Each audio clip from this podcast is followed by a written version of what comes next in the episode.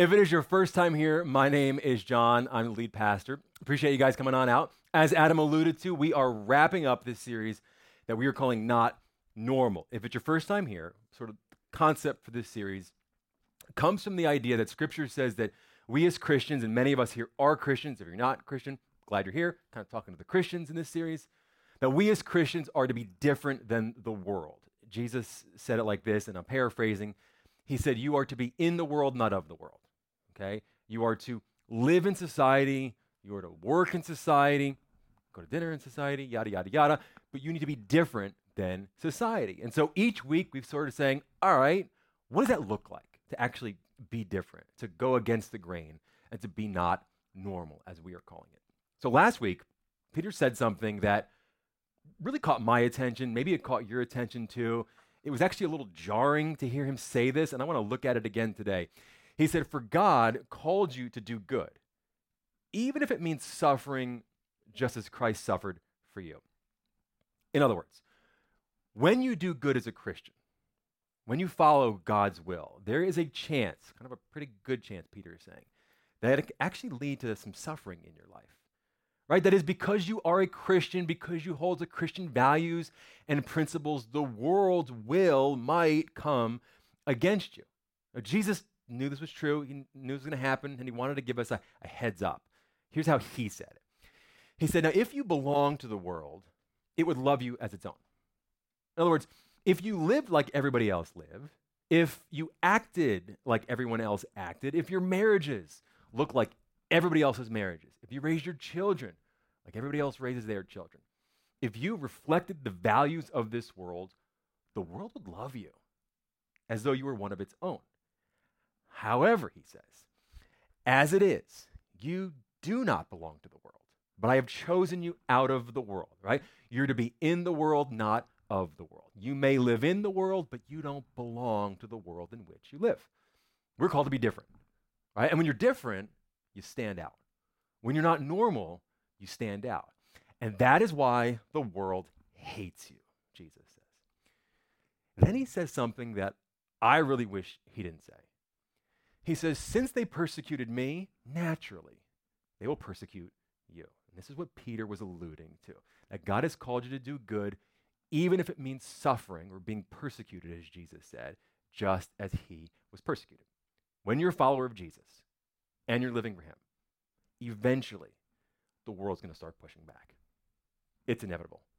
It's naturally going to happen, Jesus says. It may take on the form of criticism, it may take on the form of judgment or maybe even harassment, but whatever the form it takes, it's all a form of persecution.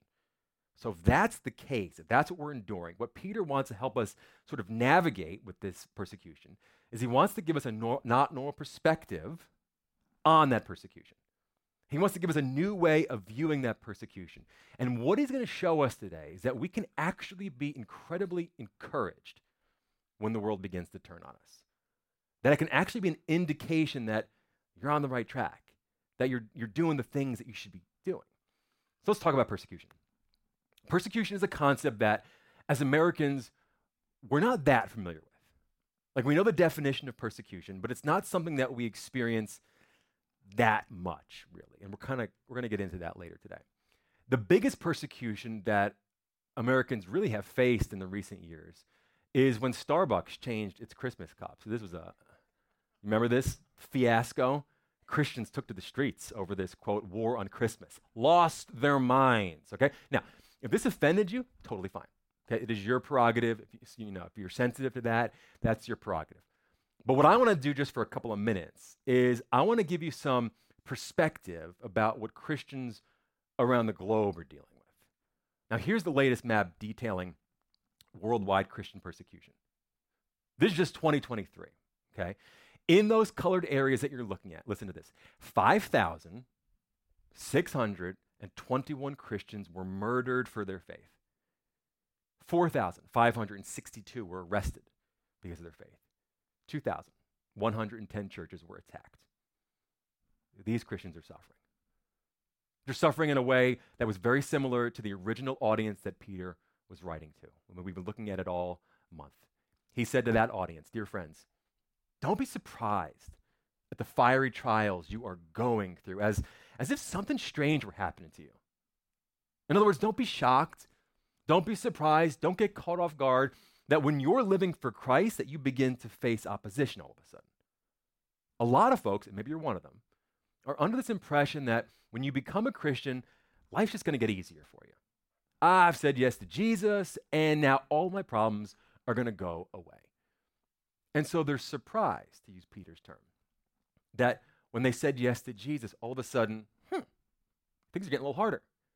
I, am beginning to face a little bit of a spiritual opposition in my life. Why does that happen?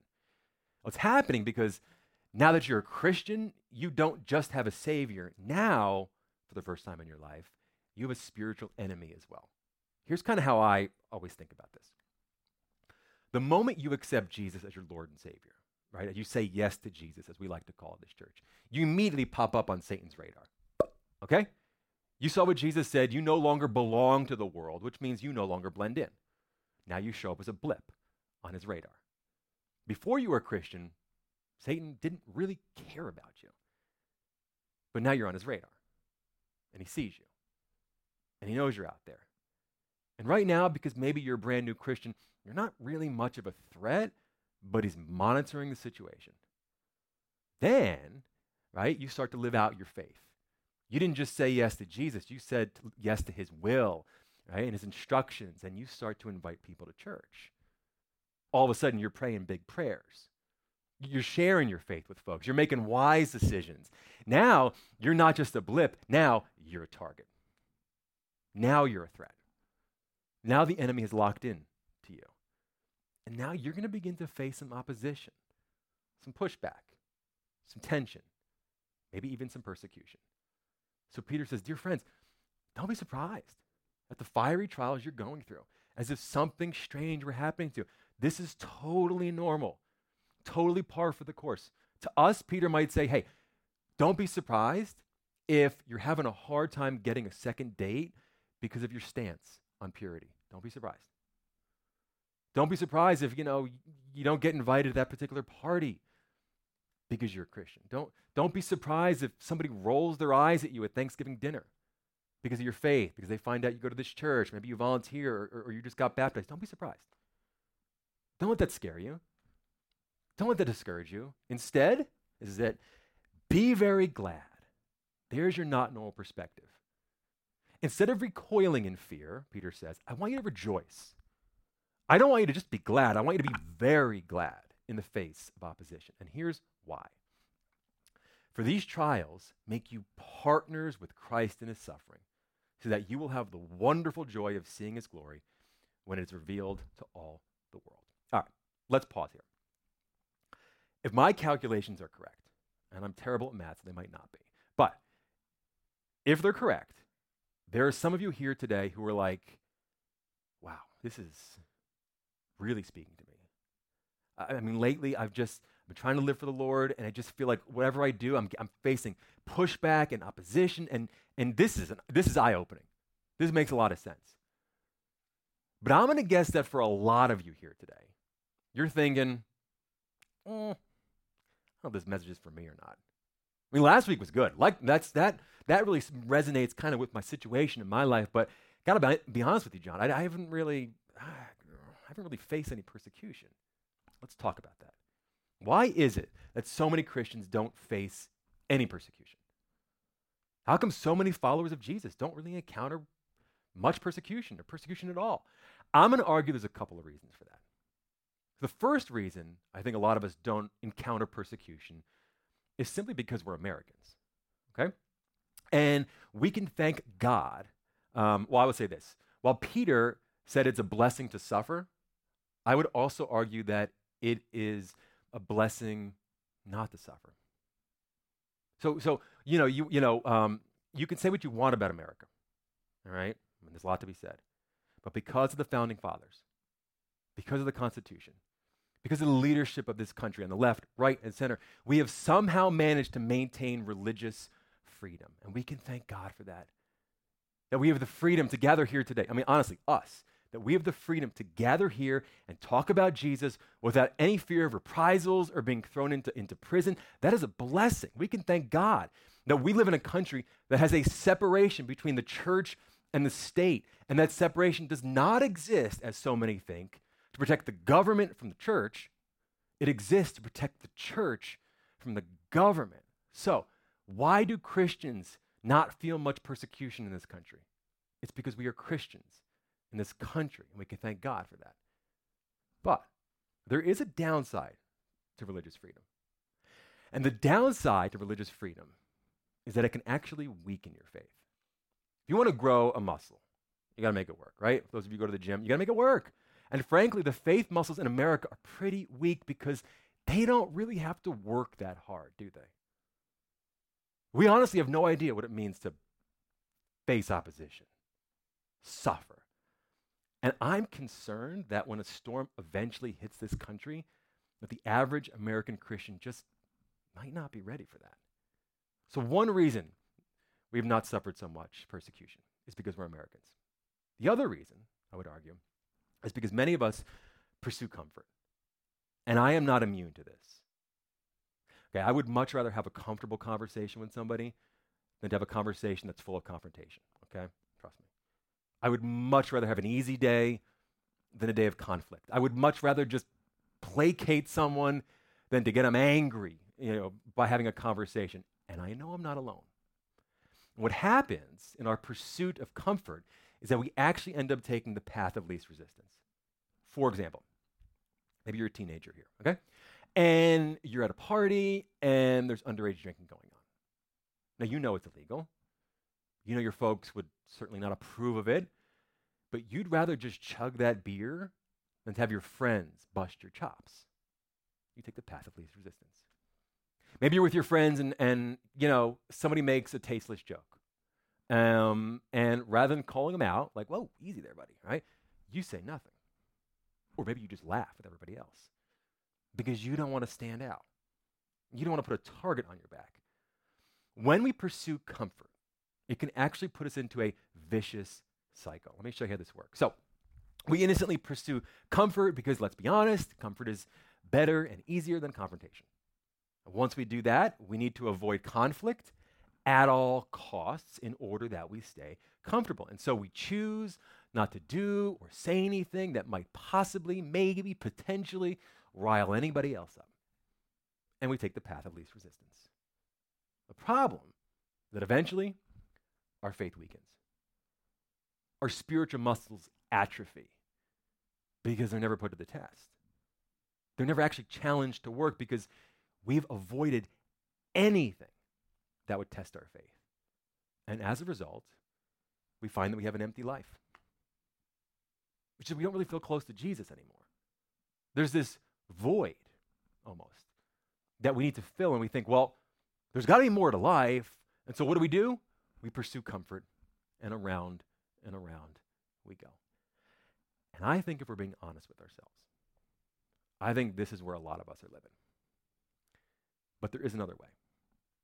And if we live as Peter has called us to live, we can enter a completely different life cycle. Peter calls us to live boldly for Christ. Okay? You follow his teachings, you live according to his wills. And when you do, both Jesus and Peter say, you will, trust us, face some conflict. Gonna happen. Don't be surprised, Peter says. Jesus says, naturally, just a part of, of your faith journey. You're gonna face opposition. Somebody might criticize you. Somebody might judge you. People might misunderstand you. You might face some tension because you're going against the grain. You're living that not normal life. And because of that tension that you're feeling, you are forced to rely on God for strength. And because of that, your faith is strengthened. All of a sudden, you realize that God was at work in that conflict. God has worked through that conflict. He was there for you when you needed Him. And because of that conflict, your faith is now stronger. And eventually, you actually feel closer to Christ because of it. You sense that He's with you. You feel His purpose for your life. And because of that, you feel encouraged. You're now on fire for the Lord, which makes you want to live even more boldly for Him. So here is what I'm wondering which cycle best represents you? Are you somebody who generally pursues comfort? Doesn't really stand up for what's right, even though you know what's right, because eh, I just don't want to rock the boat. And maybe you might say, you know what? I don't really think about this, but my spiritual life is not where it used to be. I, I, God and I are not kind of in the same place that we once were. Or are you someone who's living boldly for Christ? And because of that, you have encountered some tension. But it doesn't discourage you. In fact, it actually encourages you. Which circle best represents you? Peter goes on. This is interesting.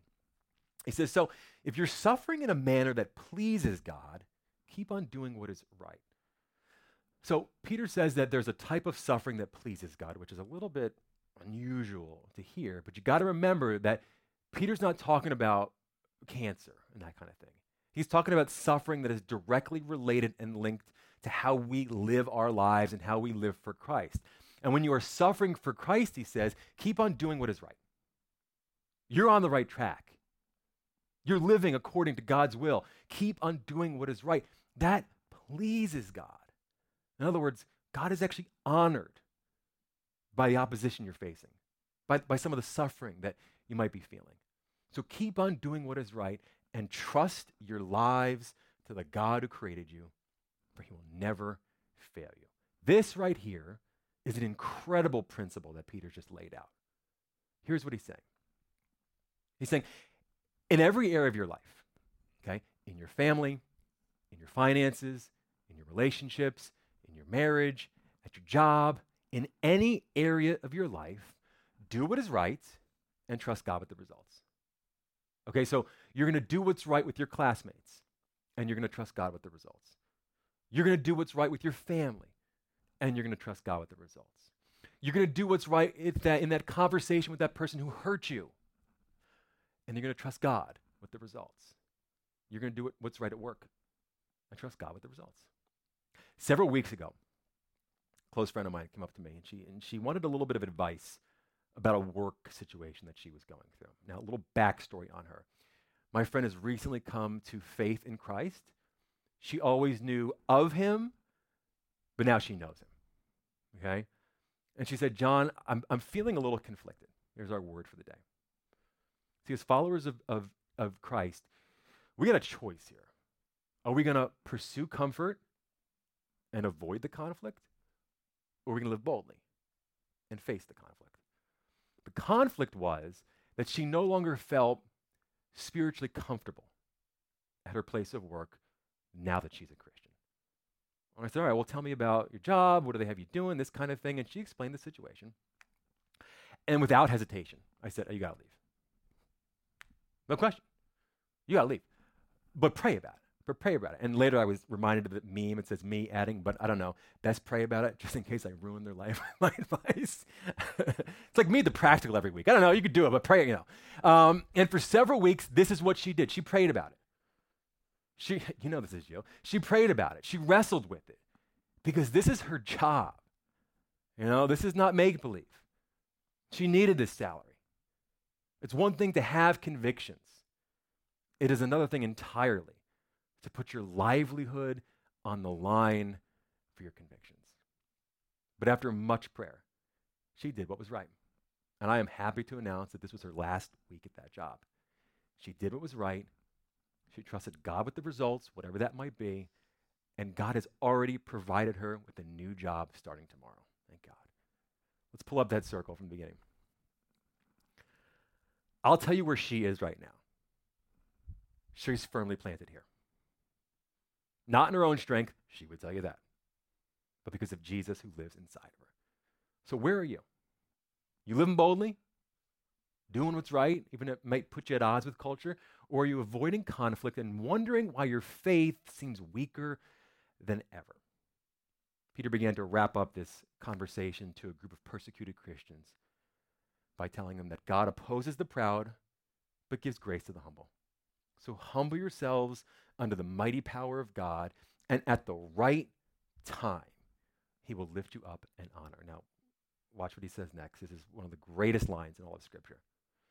He says to them, Give all your worries and cares to God, for he cares about you. I absolutely love the way the Phillips translation captures this verse. He says this You can throw the whole weight of your anxieties upon him, for you are his personal concern. For someone here today, this is what you came for right here. This is your moment. Because you got so much going on in your life right now that you can barely hold it together. Peter says, Give it all to God. Give it all to God. Do not hold back. You can throw the whole weight of your anxieties on Him. All series long, last four weeks, Peter's been challenging us to live this not normal life. And the truth is, when you live a not normal life, you will stand out in a very dark world. And you will, I guarantee it, face some spiritual opposition. It may be in the form of persecution, it may come in some other form, but what do you do? You let it build your faith, and you cast all of your cares on God because He cares for you. You are His personal concern. Peter then wraps up this entire discussion by saying, So, after you have suffered a little while, He will, that's a promise, He will restore, support, and strengthen you, and He will place you on a firm foundation. Just because you are suffering does not mean you're not following Christ. The very fact that you are suffering might be a direct indication that you are living for Him. God is for you, He is with you. He has promised to never leave you, and even if you're suffering now, it will not last forever. Never stop doing what is right and leave all the consequences to Him. What's practical? What do you do with a message like this? If it is your first time here at this church every single week, we put this word on the screen because we want to make sure you can leave on a Sunday and know exactly what to do with what you've heard. So let me pull up the map from earlier. Now, I want you to notice America up here, okay? No color. None. Right now, as a country, we are effectively free and clear of persecution. And we talked about the pros and cons of that, right? But right now, we are effectively persecution free. But the truth is, and I think you would agree, persecution does seem to be ramping up in this country. Now, what is it going to look like when it gets here? I don't know. I, I have no idea. But I do think we're fooling ourselves, and I do think we're setting ourselves up for failure if we think our religious freedom will last forever. It won't. The question I've been asked and I've been wondering is okay, should we be scared? No. Not in the slightest bit. Because persecution never hurts the church. It always strengthens the church. It always strengthens our faith and causes our roots to grow down even deeper. So, as wars rage, as they do, as media attacks, as they do, as your liberties get threatened, as they will, have faith. Have faith. Do what is right and leave the results up to God. Now, one last bit of advice, because I feel like I have to say this. I was thinking about it all week. We spent a lot of time today talking about living boldly. Okay, this is the blueprint for our lives. If you didn't pick that up earlier, when we are out there in the world, we are called to live boldly for Jesus. So, be bold. Stand up for what is right. Do what is right. Be bold. But, and this is so important, don't be a bull in a china shop. Uh-huh. We cannot forget what we learned last week. We've been called to show the world what we believe by how we behave. Living boldly does not mean you need to be a jerk about your beliefs. Go look at the Gospels. Jesus was never a jerk. And yet I've seen way too many Christians that just seem to be looking for a fight, looking for trouble, using God's word as a weapon, and that will get you persecuted. But that's not the kind of suffering that pleases God. So be bold, but be gracious. Do what is right, and God will be honored, and you'll be blessed, and lives will be changed. Let me pray for you.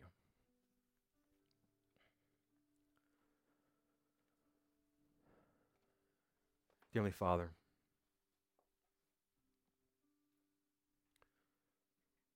you know, after a message like this, Lord, it does make us realize how blessed we are that we can actually come together worry free, sit down in a nice room and enjoy listening to you, Lord. But the truth is, our brothers and sisters around this globe are suffering, God. And so I do pray for their protection, that you would be with them and their families, and you would continue to strengthen your church, God. But we as Americans have other challenges to face. Things look different here, and that's okay. And I pray, God, that by the power of the Holy Spirit, you would challenge us to live differently. You would fill us with your Spirit. You would anoint us that we may live boldly for Jesus, standing up for what is right, but doing it in love, even if that means getting some pushback, God. Because you have a job for us, God, to get out there in this world and share the good news of Jesus. And when we do, you are glorified and lives are changed. Help us, Jesus, to live a not normal life. We ask all of this in his mighty and powerful name.